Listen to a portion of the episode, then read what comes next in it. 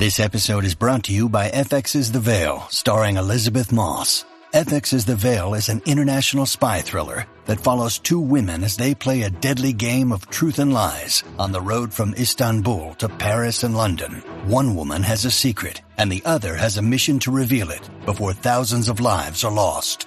FX's The Veil, now streaming, only on Hulu.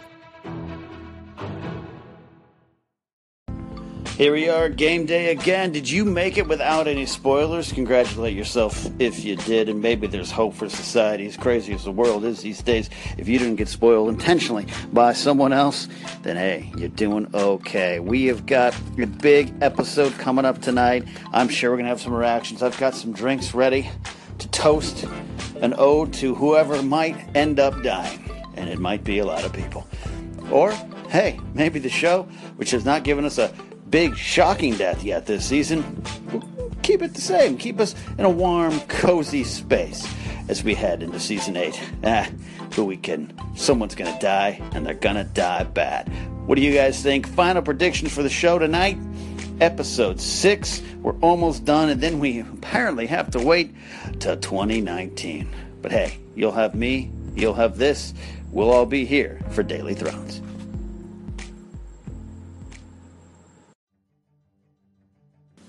I'm Ken Napzok, and this is Daily Thrones, and we're here to look at Beyond the Wall. This is my well, it's it's not a, a quick reaction. I'll be honest. I watch the episode normally, like uh, at, at 6 p.m. my time here on the West Coast, and I've been sitting on it. Normally, I like to jump on, give my quick reaction, but I got to tell you, I liked this episode, but I didn't love this episode. Well, I think that might be the sentiment. Now, a lot of people are going to point fingers at, quote, the writers and quote the producers and quote the makers of the show. I don't think that's fair. I think what we're all collectively feeling are some questionable decisions made by the characters, some things that seem out of place, uh, some things we're not happy with, and some things that we expected to happen, and then some things that didn't happen that we maybe expect to happen. And I, I keep coming back to this thing when I do uh, talk about Star Wars or Game of Thrones, and I think it's really uh, apropos now that this is uh, this is the end. We're getting to the end, so there's going to be solutions. The journey is the best part. All right, that's just how it is. Seasons two, three, and four. Those are kind of the seasons a lot of people like because we we are well into the journey. We're past the setup, which can sometimes be boring or the simplest uh, part of the story. And we're still wondering what lay out there. We're still wondering how is the Night King and the White Walkers and the Whites and the stuff beyond the wall, how's that gonna uh, tie into uh, what's going over in Essos and Dany and all the storylines are intertwining. We get these great amount of characters, but by season five, solutions start happening. I felt in season five some of the problems people had with it. Even I, as a Stannis Baratheon fan, it felt wow, that's how his that's his ending. He dies in the forest. Brienne kills him. All right, I like Brienne. That's it. That's it for Stannis. That's the journey I took from season two, and I think that creates a little bit of a malaise. It creates a little bit of uh, uh, our own expectations sink us. I talked about this. I still talk about it a lot over in the uh, Star Wars world and the Star Wars fandom, where uh, the first time I saw Fan- uh, Force Awakens, I liked a lot about it, but I had this weird feeling of uh, I don't I don't know. And then now I love that movie. I've seen Force Awakens 15 times. I'll defend 15 times. I'll defend that movie a lot. It's not just a retread. It's new characters. It's a lot of new things that you haven't seen in Star Wars before. Just because there was a big third giant Death Star that was now a planet. Yeah, that, that was similar, but my expectations sunk Force Awakens on the first time I saw it. And again, that's something I loved. My expectations for this episode and my expectations for the story were high, as it should be. It's Game of Thrones, but they were different. What I envisioned in my mind was different than what I got. I thought I thought Jorah was gone. I thought Tormund was going to die. I thought all that, not some random guys, um, and definitely not a dragon. So, which by the way, who what, what dragon went down? Did, did we get a look at that yet? Ray, was it Rhaegal, Viserion? I didn't get a good look. It wasn't Drogon. We know that, right? Oh, I got to find out what drag. Uh, I haven't I haven't looked at anything yet. I have to take it all in. But anyways, that's my feeling towards this episode in general is I liked it and I think a lot of people out there liked it. There's some great things, some wonderful setup, for the finale and for next season. I like that this is where it's going. I think I'm going to be more happy with this episode as I go on. But I was expecting a big fight, not them uh, always just sitting there waiting to freeze to death. I was expecting uh, uh, Jon to get out alive and be the only one. So I was braced for a group of deaths that did not come. And then Dany flies up. Now I am over the people worrying about how quick it gets to things. I'm telling you right now, I'm over it. They warned us about a fast pace. Dany gets on Dragonstone is not as far from the wall from Eastwatch, and they clearly did not go that far from Eastwatch because the Night King and his armies were marching down. So I'm over the distances. All right, uh, uh, that's just where we're at. I don't want an episode of Dany flying on a dragon for hours. I don't want an episode of them marching for hours. Let's get to where they need to be and let's analyze the story from that point on. All right, I'm going to process it. I'm going to listen to your guys' thoughts, and then I'm going to come through with what I got to do and what I got to say and what I think. This was a different episode. I had a big, epic feel. Great things happen, but I feel I uh, it might have been lacking something, or something about it was different. That's my thoughts initially. I'm feeling, I'm working through it. Analysis and more reactions to come. Now it's your thoughts here on Daily Thrones.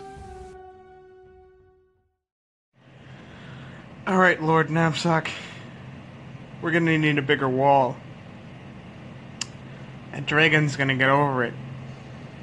Game over, man. Game over just just just have some wine, have some ale, have a nice fire. We're all gonna die. Hey Ken, Kevin Ross. What an amazing episode. But you don't drag a quarter mile of chain with you unless you intend to use it. This whole thing was a trap to get a dragon to get past the wall. The whole thing. They could have easily killed uh, the men a very long time ago, but they need them to get a raven off. Once the Night King knew they had a raven and the dragons were coming, the men were expendable. This whole thing, whole thing, was set up to get a dragon to get past the wall. The Night King and Bran have been playing this game for a very long time. I've always said that we're seeing time travel from our perspective, not the time traveler's perspective, and now we're seeing it go into full effect. If the, if if you keep the math simple and they played this game say a hundred times, the Night King now has the advantage, and Plan B is the only hope for us all. Thanks. Hey Ken, I just finished watching Game of Thrones. This is truly, uh, I gotta say, years of playing D and D. The second it hit the water, I knew what was coming.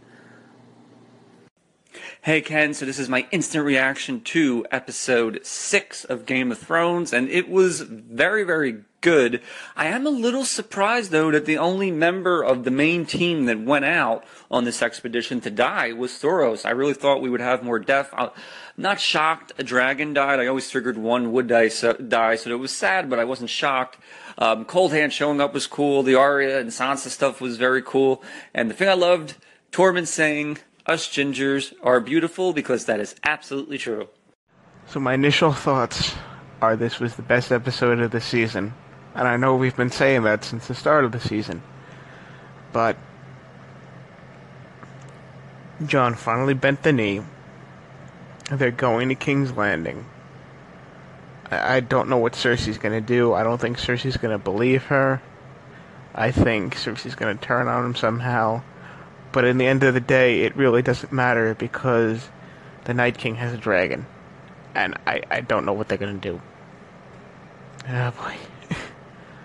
Is it Sunday yet? Hey Ken, just finished watching the episode. That was crazy.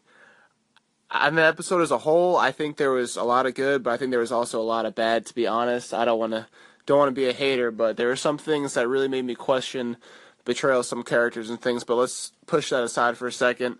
The fight sequences were awesome. The dragons were awesome. The ending was insane. I'm my mind is kind of blown to be honest. I don't know. I really don't know what else to say besides episode blew me away. But I, I am conflicted about the episode to be honest. Masterpiece. Ken, there's no other word for it. I'm literally shaking right now. It was the best episode of the season, and this season's been absolutely superb. Possibly my favorite if the finale's as great as the rest of it, which I have no reason to doubt. But Beyond the Wall was something truly special. Top two of the entire series for me, I think. As of right now, I'd only rank The Winds of Winter ahead of it, and I've only watched it once. Considering that the season six finale is essentially my platonic ideal of a perfect episode of television, that's pretty great company for this hour to be in. It was thrilling, awe-inspiring, heartbreaking, and deeply emotional, with great dialogue and fantastic character work, brilliantly written, directed, and acted, everything I want from an episode of Game of Thrones and more. Dany's arrival to save Jon and the rest is one of the most thrilling moments of the entire series, which made the turn into tragedy all the more gut wrenching. Viserion's death was devastating, rendered even more painful when the Night King raised him again at the end as his undead slave, but the light returned in the form of that Jon Dany scene immediately preceding it, which is honestly one of the most beautiful and deeply affecting scenes the show's ever done. Just fantastic. Hey Ken, Kevin Ross. Rewatching the fight again, where is the dragon glass at? We didn't just spend, you know, all that time in, on um, on the island with uh, with Dany to get Jon, you know, a girlfriend. Where's the dragon glass? These guys should have dragon glass to be able to defeat the bear and the white wa- and, and the walkers and the whites. Where is it? It seemed like Jorah was the only one that actually have like some quasi daggers made of this stuff. At least that's what it appeared to be. It's just crazy. Where is the dragon glass? Thanks. So there you have it. The calls are starting to pour in, and some of you guys love this episode. I think it's one of the best of the series. Uh, I mean, the series, not just the season, is what some of you are saying, and I love your thoughts on that. And some of them, uh, some of the calls are, are kind of like me, saying, "Hey, kind of saw saw some of this coming, and uh, I have a weird feeling. Not sure. It's going to take a few re-watches. Now, I want to be clear. I like." A lot of what I saw in this episode. I, I love a lot of what I saw. There was some dialogue was great. The the interactions between the Hound and Tormund and Jorah and Jon. I, I liked all those moments. I liked Jorah having what I thought was going to be one final moment of, uh, you know, uh, here you go. Uh, I don't, I don't deserve that sword, Jon. I, am not good. And then he dies doing something amazing. But he's alive. I thought Tor- Tormund was going. I thought it was happening. My eyes started to well up as Tormund got. Oh, he got saved. Uh, only Thoros goes in and, and, and gets his uh, life taken away by the that ice bear, man, that zombie bear, that was some good stuff that spoke to what what things we'd heard before. But uh, the feeling oh, hanging over my head, this dark cloud that's not fully enjoying this episode, I think will go away. This is about solutions. This is about the solutions finally happening. We knew this season was going to be fast paced. We did not necessarily know it was going to be because the story itself would jump to uh, solutions and conclusions and answers maybe quicker than we wanted to. I would have loved to have spent more time with these guys north of the wall with their funny dialogue, but it's not needed. The action is here. Now, all the action itself was great. Uh, I think things like Hardhome and and Battle of the Bastards and some of the, those type of moments, and even even the Fields of Fire stuff going on there and Spoils of War, came off a little bit better to me than the fighting in this episode. It was uh, just kind of. Uh, the fighting was fine. It was it was scary, and I love the Night King stuff. I love the Night King, and I love that he was just like, "Cool, dragon, give me my spear. Here we go." Killed that dragon. I have no problem with any of that. Don't misunderstand me. It just, uh, you know, there there didn't seem to be as much tension in it, especially when I started to realize that this wasn't going to go the way I thought. This wasn't going to be a fight to the death. This was something was going to happen, and sure enough, it's Dany. And I got no problem with Dany flying up there quick to save the day. And I love, I don't love that she loses the dragon. I'm hearing reports it was Viserion. Viserion is going? Okay. That's interesting. All right, because that means Rhaegal's still alive, and Rhaegar, Rhaegal, Jon Snow. All right, I see him on that dragon. Viserion goes. Uh, if that in fact was the case, I think that was it. So um, I'm fine with all that. It just uh, there didn't seem to be as much tension. And again, the show's moving so fast. So I'm sitting there watching Jon and Dany kind of the end of the episode, and I loved all that stuff. Even though I I still think it's creepy, but I got I got friends texting me like, no, no, it's pretty hot. We're good with this. Uh, I got I'm still finding it pretty creepy that aunt and nephew are uh, sitting there falling for each other. But hey, I get it. Um, but I'm sitting there watching it, and I'm thinking, oh, that's it then, huh? Seven seasons, and here we go. We're getting the end. And that's where I think my malaise is happening. Maybe some of you out there who aren't fully on board with this episode, uh, maybe we have to work through that. We're upset that we only have one more this this year and then six more. It looks like in 2019. We've invested so much of our lives in this, so much of our fandoms. It's it's uh, so much of our energy has gone towards it. And so it's come down to the end. And so we're still dealing with these solutions happening, and maybe they weren't the solutions that we wanted. But the episode did deliver on a lot of fronts. We can dive into the Arya and Sansa stuff at a later date. What's going on with Tyrion? There's something kind of, I think he's having a lot of doubts about who he is and where he belongs. I don't know. It seems kind of weird. Uh, but I like it. It's, I like that kind of conflict uh, here. But I, I, I, as much as I don't want to see Dany suffer that kind of loss, she views these dragons as, as her children. I like it. I like it story wise. The Night King has the advantage. He's building up. This isn't going to be easy. She could have just, I guess, flown over the Night King and tried to tried to burn him. I don't know if it would have worked. Fire doesn't seem to really want to hurt him, uh, but she needed to save her men. Came in like Yoda and the clones at the end of Attack of the Clones. That's right, I made that reference. So I like all that, and I like that there's a cost. The cost wasn't Jorah or Tormund, Gendry or Beric. The cost was a dragon, and that is the biggest cost that our team, the team we're rooting for, can pay. More on this, I'm sure. Lot to unpack. Daily Thrones rolls on. Hey Ken, one thing about the episode, if Benjen Stark Cold Hands is dead, I'm going to be very disappointed, and I will tell you why.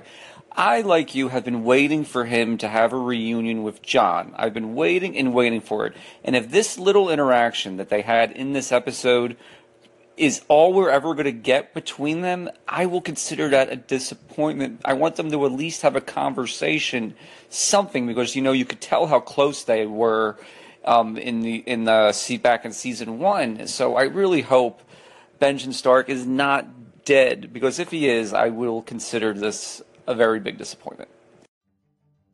All right, some good questions we can start diving into here based on this episode Beyond the Wall. One, where was the dragon glass? Now, here's the thing: uh, dragon glass doesn't necessarily uh, have any effect that we know of against whites. We know it kills the White Walkers. I gotta imagine it might do something to the whites. We haven't really seen that come into play. We just know it takes out the White Walkers thanks to Sam the Slayer. So we don't know if they 100% needed it. Except for we do know that they were going to uh, eventually run into some White Walkers. Jon Snow spent all this time mining Dragonglass. It was a big deal, and unless there's an answer forthcoming, I'm I'm prepared to call it a bit of a weird oversight on the show or, or a very odd admission, omission, I should say. Um, uh, no one had some anything. No one had one thing, uh, a bow and arrow with a dragon, you know, shoot at the Night King. Now, I don't like getting caught up in those plot questions that, you know, should Dany have burned, try to kill the Night King? Yeah, but because plot, uh, that's just how storytelling goes. I'm not worried about that. I don't, I don't get into those nitty gritty details. I like crawling into the story, story bubble and just why didn't one of those guys, after all that big deal was made of Dragonglass, have some Dragonglass? Good question. Kevin was calling in with that question as well. Uh, again, is it is it 100% needed? Because we don't think the whites could be taken down by it. At least we haven't seen that yet. But I would have been willing to give it a try, especially after all the effort it took to get the dragon glass. Then we do get our Benjen Jon reunion. TV Cold Hands, which might not be book Cold Hands, but I think it might be end up being book Cold Hands. Um, Benjen is back and he comes back. Now, our good friend Eric Monroe called in with the thought that, hey, if, if Benjen's really dead, he'd have a problem with it. Eric, much like we have to face the fact that Stannis is really dead, still two seasons later, I'm trying to believe it.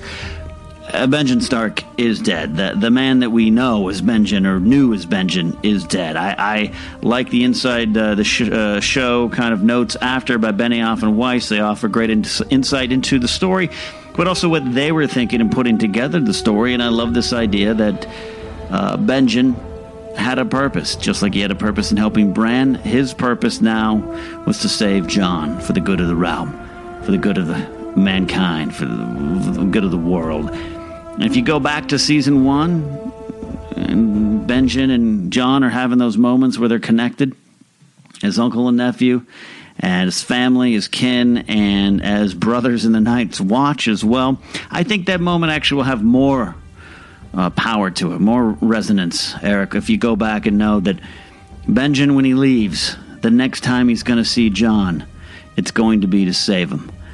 Uh, Cold Hands, I don't think, would have factored in much more.